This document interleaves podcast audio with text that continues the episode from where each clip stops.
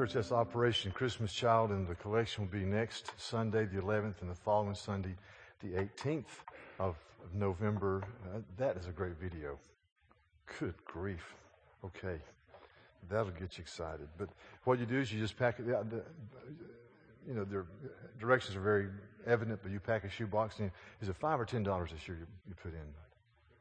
It's in. It's in the directions. Yeah. Instructions in the station, but please participate. Also, today is uh, Adoption Sunday, where we acknowledge and celebrate the children that have been adopted nationally, internationally, and what a great statement that is of, of what the Lord has done for us in the gospel by the work of Christ. We've been adopted. It's, it's, a great gift. So thanks be to God for those families and for the vision they have for that. Also, church, uh, Tuesday is election day, and so Monday there's a plan of prayer that we have here to pray at 10:30. If you want to come in and pray, we're going to have staff praying from 10:30 to 12ish, and we'll have a prayer guide. And then Sunday, excuse me, Monday night at seven o'clock, we'll have a, general prayer meeting here in this room um, for the purpose of crying out to God to have mercy on our land. It's part of our revival emphasis.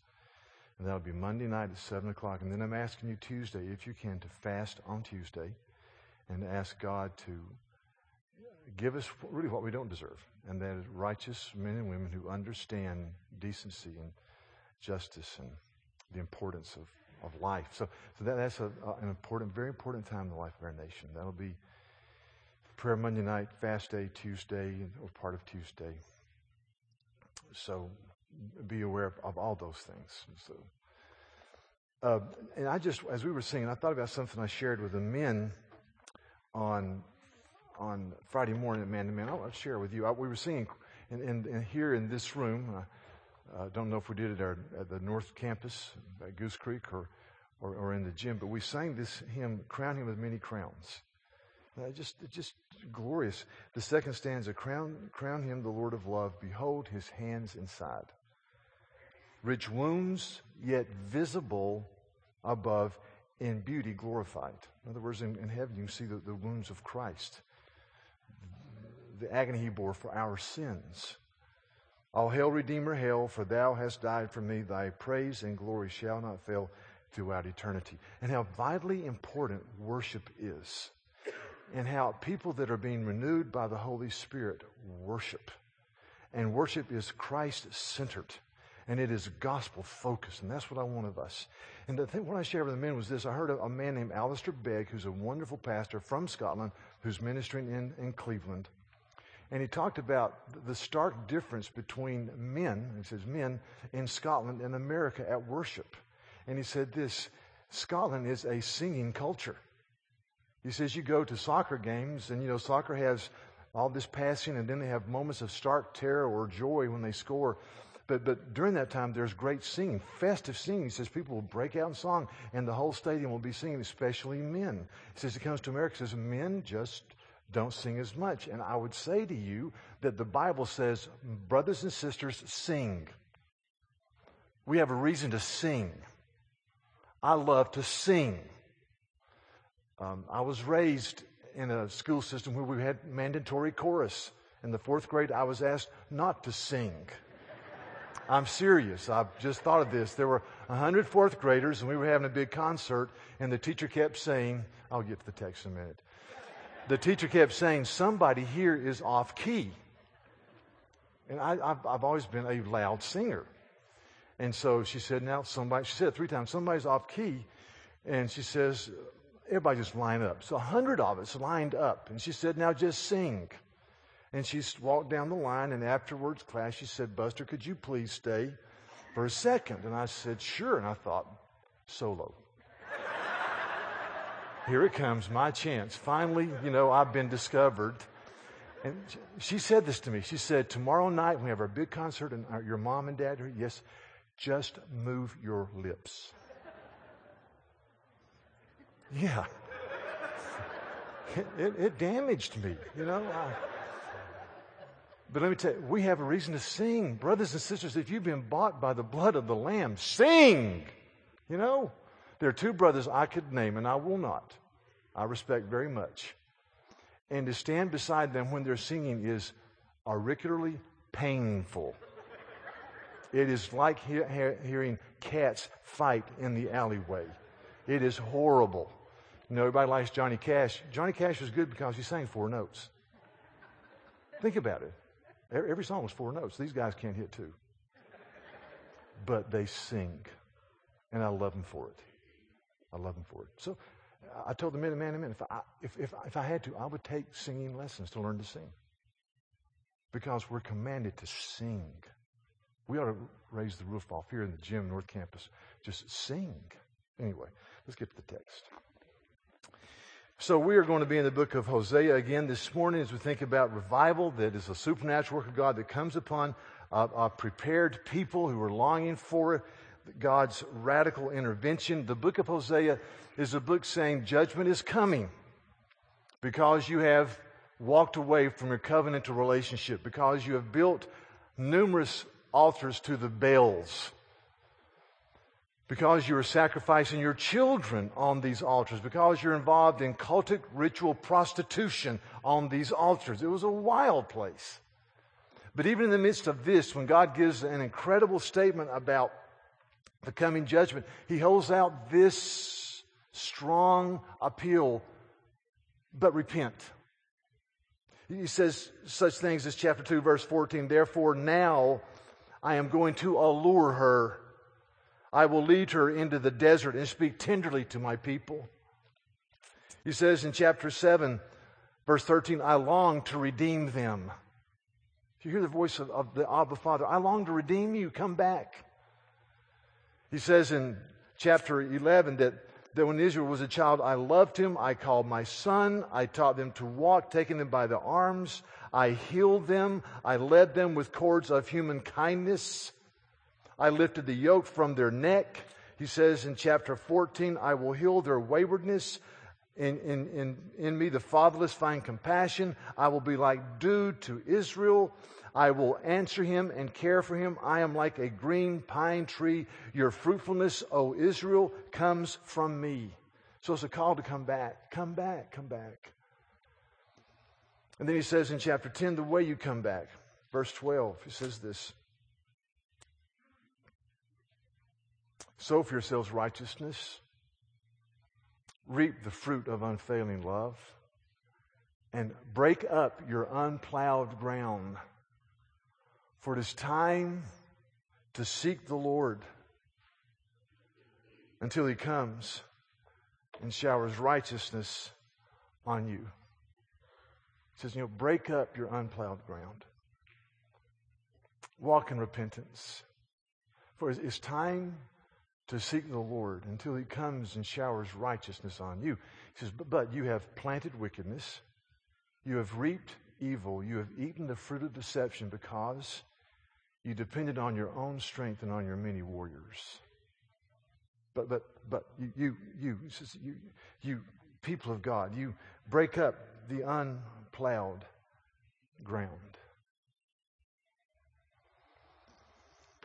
Walk in repentance. It's, it's all about desires. Listen to Galatians 5 16 through 18.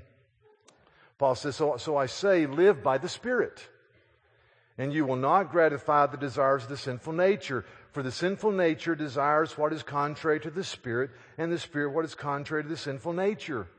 They are in conflict with each other, so that you do not do what you want. But if you are led by the Spirit, you are not under the law. He says, Church of Galatia, believers, he says, there's a, a, a, a conflict in your life. The flesh lusts against the Spirit and the Spirit against the flesh. They are in conflict. Westminster says there is ongoing in us a continuous and irreconcilable war at work in us. So he says the way you combat that, you, you should be people who live by the Spirit, and you are led by the Spirit. Later he says you are filled with the Spirit, and then later he says you keep in step with the Holy Spirit. And the question is, you know, how, how do we do that? I think the text answers this. You break, break up the unplowed ground. You continuously break it up. You walk in repentance. There, This is a wonderful little book. Sometimes great books can come in little packages. It's called The Bookends of the Christian Life by Jerry Bridges and Bob Bevington. And this is why they write on page 112. It's a good stocking stuffer. Okay. He says the way the two bookends are understanding the imputed righteousness of Jesus by faith in the finished work of the cross. That's one bookend. The other bookend is walking in the power of the Holy Spirit. Two bookends. He says, so how do you receive the power ongoing of the Holy Spirit? That's what he's dealing with here. He says, you do this by revisiting the gospel daily. We too can keep a deep sense of gratitude bubbling up within us like a steady spring in our lives as the Holy Spirit illuminates Christ's great love for each of us. Such gratitude will keep us encouraged even in times when we don't feel we're making any progress. So it says one way we, we live by the Spirit, we walk in the Spirit, we're filled with the Spirit, is that we daily revisit and glory in the gospel of Christ. And in this passage, I would say that we walk in repentance as we understand. Here's this is very important. We walk in repentance as we understand that Abba, Father, the shepherding Savior and the comforting Spirit are enormously for us. I, I can't get away from that. I, I, look at Hosea, Hosea. Time after time, God says, Behold my love, behold my goodness, behold my mercy. Be, behold who I am. Now, I've got some quotes in here from a guy named John Calvin. I, I love Calvin. I'm going to cross swords with him on the first quote. And I think I think he would agree with me, quite honestly, because the other quotes I think show his heart. But then here's the first quote. He's talking about the Lord's Prayer. So, so listen to this. It's in the bulletin, the worship guide.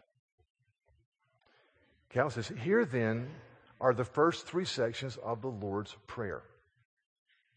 In making these requests, we are to keep God's glory alone before our eyes while leaving ourselves out of consideration and not looking to any advantage for ourselves. For such advantage, even though it may aptly accrue from such a prayer, must not be sought by us here. Here's my problem. You can't, I don't think, you can separate the glorification of God, thy kingdom come, thy will be done, with our welfare. I, I don't think you can separate them. It's like trying to separate links of a chain. And so, so while I, I agree with him in, in some ways, I'm saying that that's, that's a false way to approach the Lord's Prayer.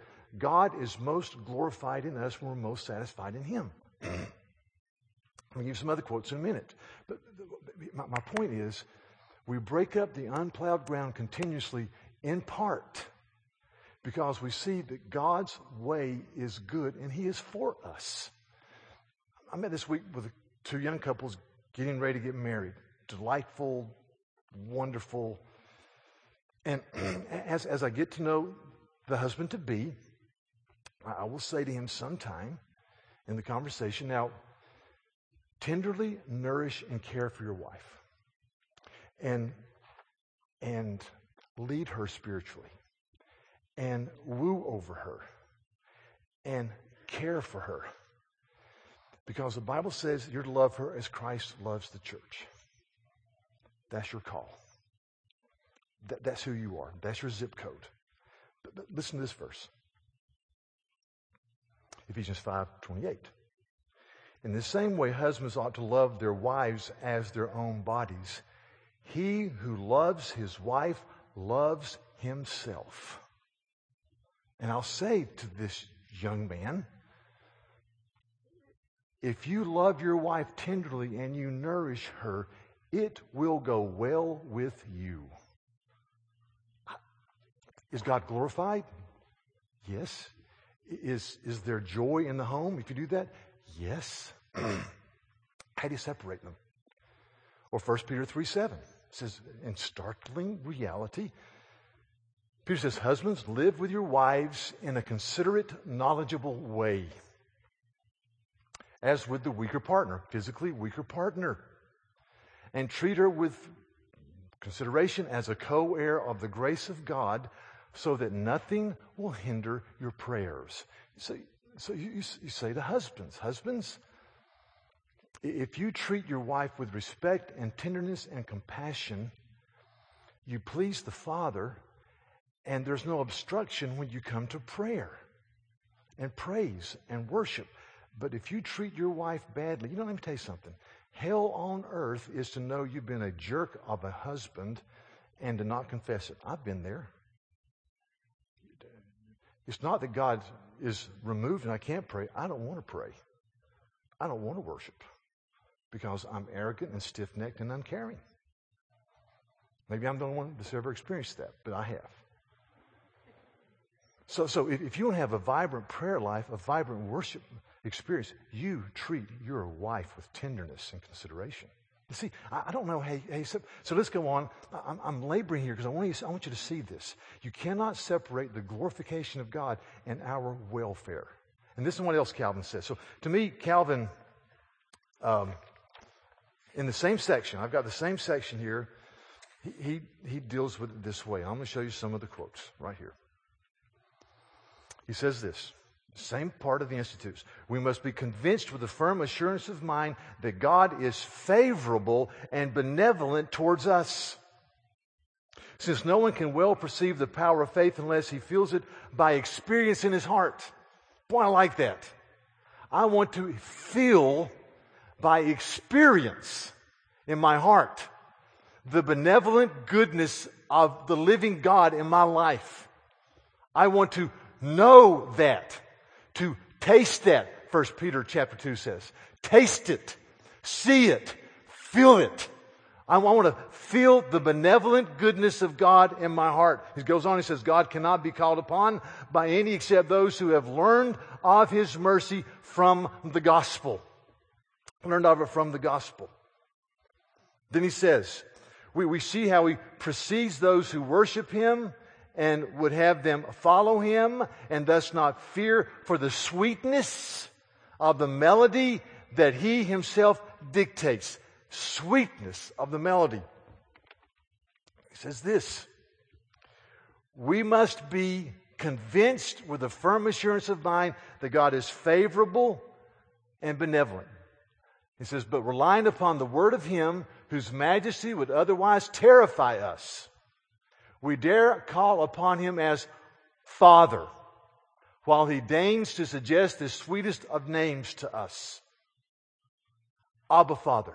The Holy Spirit teaches us to cry out, God is for us. And then this, and this is great. We will never, get this now, get this. We will never spontaneously and heartily sound forth his praises until he wins us by the sweetness of his goodness. Wow. I will never go hard for the living God. I will never break up my unplowed ground. I will never cling to him until I am won over by the sweetness of his goodness. I, I, I see that in this book of Hosea. I've got to be won over by the sweetness of the goodness of God. There's a poem, I love this poem by a guy named John Donne, who wrote Death Be Not Proud. He's, and he goes like this, just batter my heart, tri-personed God. Batter my heart, win my heart. For unless you bend me and show me your glory, he says in essence, I will never be unloosed from my sinful desires. It's a plea. Oh God, show me your glory. And I, am just, I want to have a deep affection for the living God because I see the glory of the cross that shouts out, if God is for me, who can be against me? And so I break up my unplowed ground. I walk in reverential holiness in, before the Lord. I walk in the fear of God because He's gloriously good. He is Abba Father. There's a little hymn by a guy named John Newton who wrote Amazing Grace. And it goes like this How sweet the name of Jesus sounds in our believer's ears. It, it uh, stills his sorrows, heals his wounds, and takes away his fears. Amen. How sweet the name of Jesus sounds in our believer's ear. How, how, how sweet is his name.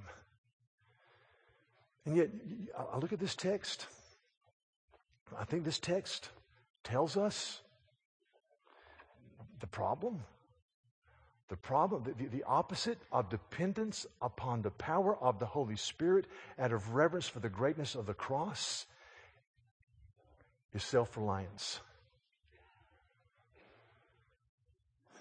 He, he, says here, the Lord says, you, you, you have, you've, you've, you've planted wickedness.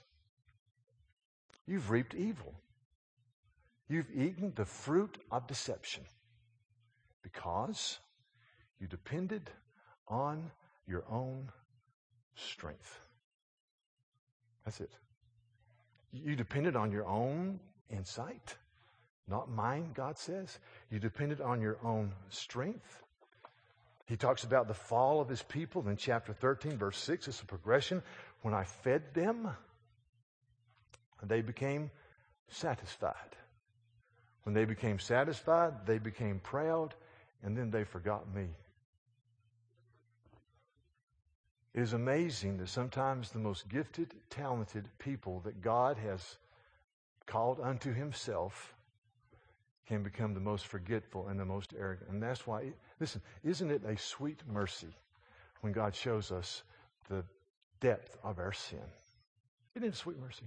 Did you ever become, have thoughts or inclinations and attitudes, or you say something, and immediately the Holy Spirit falls upon you like a sledgehammer on a hand. And you said, Why? How did I do that? You should stop and say, God, forgive me. Then you should say, Thanks be to God for showing me the wickedness of my heart. Where, where, where would I be? You see, some, sometimes when you first come to faith, there are going to be a lot of young believers here today. When you first come to faith, you're, you, you become Avis Christians. We try harder. We're Nike Christians. Just do it. Every day we go harder and stronger and sweat more profusely. Just do it. Swoosh. And then, and it, it, goes pretty good for you. Yeah. You sometimes can even become very rules oriented and think that, you know, God's lucky to have me on his team. It's true. And then as you get older, you hit roadblocks. Boom, boom. And you become more aware that apart, that Jesus, Jesus was right in John 15. I'm the vine, you're the branches. He that abides in me and I in him, the same won't produce much fruit because uh, without me, you're undone.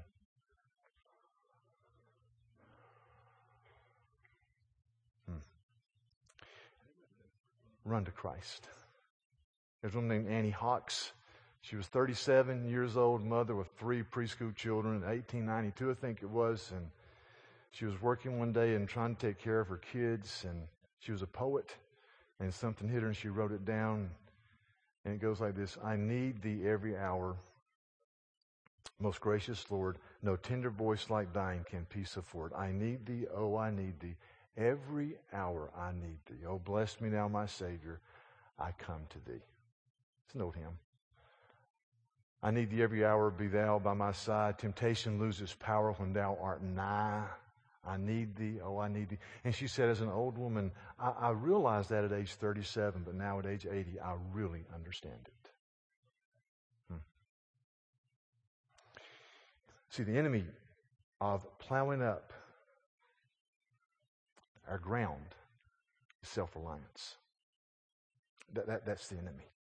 So we go to the, passage here, here's, here's the promise sow for yourselves righteousness, God honoring living, reap the fruit of eternal love. There's the promise. And as you look at the promise, here's what we do break up your unplowed ground. And by doing that, you will be seeking the Lord until He comes and showers righteousness on you. So, see, our response is to be prepared. You break up the unplowed ground.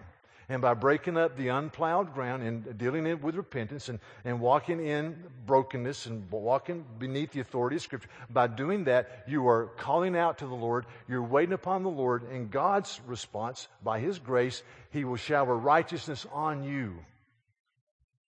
That's it. So we're, we're called to, to, to, to, break up the unplowed ground and to seek the Lord until He comes, a prepared people.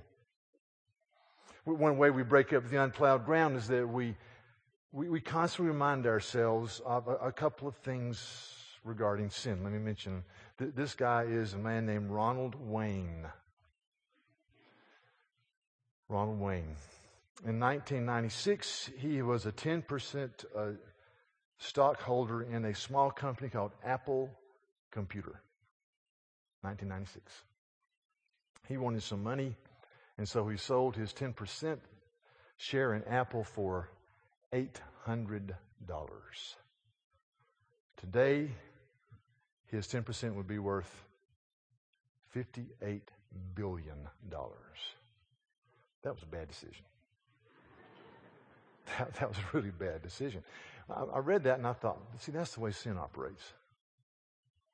The Bible is very honest. In Hebrews 11, it says, the passing pleasures of sin. You ever dealt with somebody with a cocaine addiction? Man, they're young, they get a hit, they get a high. They get a hit, and they get a high. They get a hit. But then 30 years later, they, they, they emaciated. They've gone through several relationships. Their ability to think and concentrate is gone. They've burned their brains, their mind. And you know, Great promise. But take any sin, any sin. Young guy, tired of his marriage, chases women. It's exciting. But the long run is not. Brokenness, defeat, discouragement. So you have to, we have to remind ourselves sin's a bad decision. But you see that because you see the glory of God. You see the wonder of the cross. So that, that's why I love this definition, definition from Tim Keller. He says, in the gospel, the purpose of repentance, breaking up your unplowed ground, is to repeatedly tap into the joy of our union with Christ in order to weaken our need to do anything contrary to God's heart. Repentance is, is, is repeatedly tapping into the joy of knowing Christ. I want to get rid of any roadblock that, that prohibits the joy. Another thing about sin, this, this is a national landmark in Slovakia. It's a huge castle. And for seven centuries in that part of Europe, this castle withstood hordes of invaders, Turks, other people try, tried to bridge these massive walls, never could. Seven centuries stood still. It became a national treasure to the Slovaks, housing some irreplaceable art artifacts. And then last year, this happened. Uh, last year, the, so there were some boys playing with matches in some tall grass, and the thing, the, the, the roof in the museum burnt down. They're rebuilding it. But what was interesting, I saw that. I, I said, you know, for seven centuries, hordes of armies with battering rams and catapulting rocks and whatever could not accomplish what two boys playing with matches in dry grass accomplished. And I thought, that's, that's sin. It is easy for me to talk about people breaking up unplowed ground that I'm looking at. But I need to look at myself. See, little sins left unattended will burn down your house, will make void your testimony. It may be the sin of ingratitude. Ever been around Christians that just complain all the time? That's sin. The, the, the sin of a peevish, unforgiving spirit can destroy your life. You see, the devil doesn't have to have us buy into big sins murder, theft. He, not, not the sins that would be on the front page of our local paper. If He can just get us living in a way where we're not worshiping, we're not breaking up unplowed ground of respectable sins, He, he wins. And, and, and so I want you to look at this little statement from the Westminster Confession of Faith in the next few minutes, and I'm going to walk with you through this and talk about breaking up unplowed ground. The Westminster Confession of Faith, this is a great statement. I think it's biblical. I think it's strong. But in Article 2, well, Article 1 says that, that repentance is an evangelical grace. We're called to be repenting people. When Martin Luther inadvertently started the Reformation in 1517, he nailed 95 theses on the church door in a place called Wittenberg, Germany. And the first thesis says, when our Lord in Christ, when our Lord in Christ called us to repent, he meant that repentance was to be an ongoing attitude in the life of the Christian. So it's an evangelical grace. Number two, that we repent when we see the odiousness and the filthiness and the putrid nature of sin. And we apprehend the mercy that is found for us in Christ. You see both. And one of my great concerns is that we, as we talk to our children, that we say, you know, sin destroys, it is bad, it, it, it, it, it, you operate in the law of diminishing returns. All those things are true. But I want us to labor simultaneously and probably primarily to say, Behold the beauty and the grandeur and the goodness and the wonder of Jesus. Behold the wonder of the cross. Behold the power of Christ. Behold the, the, the, joy of reaping a life that is filled with godliness and contentment as you walk with Jesus. That's what I want our kids to see.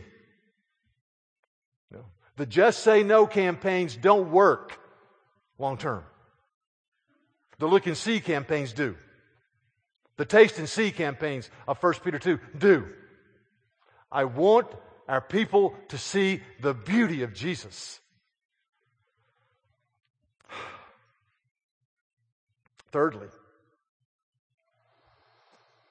it says here, none may expect pardon without it. In other words, repentance, turning from sin, Hating sin as I glory in Christ is a work of the Holy Spirit and it's a sign of my salvation. It is. Are you a repenting person? One of the, I tell people frequently, the scariest verse in the whole Bible passage is Matthew 7, Sermon on the Mount. Matthew 7, 21. Christ says, with unspeakable clarity. Listen. Not everyone who says to me, Lord, Lord, will enter the kingdom of heaven, but only he who does the will of my Father in heaven. See, obedience is not the root, it is the fruit. Faith alone saves, but faith produces fruit. Jesus says this. Many, this is what's scary to me. Many will say to me on that day, Lord, Lord, did we not prophesy in your name or preach? And in your name drive out demons and perform many miracles. In other words, these were, these were yeah, these were people who were involved. And, and, and then Jesus says, Then I will tell them plainly, I never knew you. Away from me, you evildoers. Wow. Just Wow. Are you a repenting person because you see the filthiness of sin and the beauty of the cross? And it says here that there's no sin so great that it will bring damnation. I don't care what you've done, the cross is there. Abba Father is there. The shepherding Christ is there. The power of the comforting Spirit is there if you run to the cross no matter what you've done. Anything. There are people that will be sitting in this room in our gym in North Campus. And a bunch of us have done a bunch of stupid things, but we've seen the cross. There's no sin that brings damnation if you run to the cross. And then he says this It is our duty to endeavor to repent of particular sins, particularly. It's not just, Lord, I'm a sinner, forgive me. It's particular sins, particularly. Church, break up your unplowed ground. I pray that for me. I've, I've, I've been walking, thinking about some things I need to deal with. Break up the unplowed ground. For it's time to seek the Lord until He comes and showers, pours, engulfs us in His power.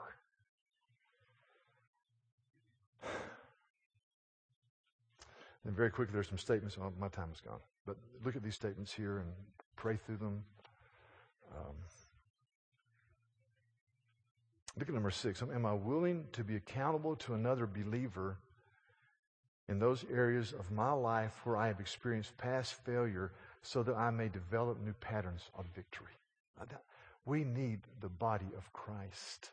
We need people who are praying for us, who walk. There's Galatians 6 says, says, Brothers, if anybody is caught in any sin, you are spiritual, go and restore him and do it gently as you watch yourselves. No, nobody here should ever throw stones at anybody else because we're all, all, we're all by the grace of God. I need brothers in my life who I can go to and say, you know, I need help here, here, and here. Please pray for me. I need a band of brothers. Hmm, okay. Well, let's pray. Lord, we bow before you now in our hearts, and we ask that by your grace and for your glory,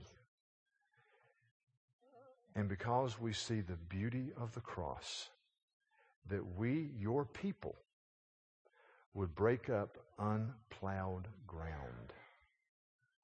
In the way we steward our resources and our time, in the way we treat people, in the way we, some of us, um, disparage other people's ethnicity or their economics or their education or lack thereof. God, forgive us.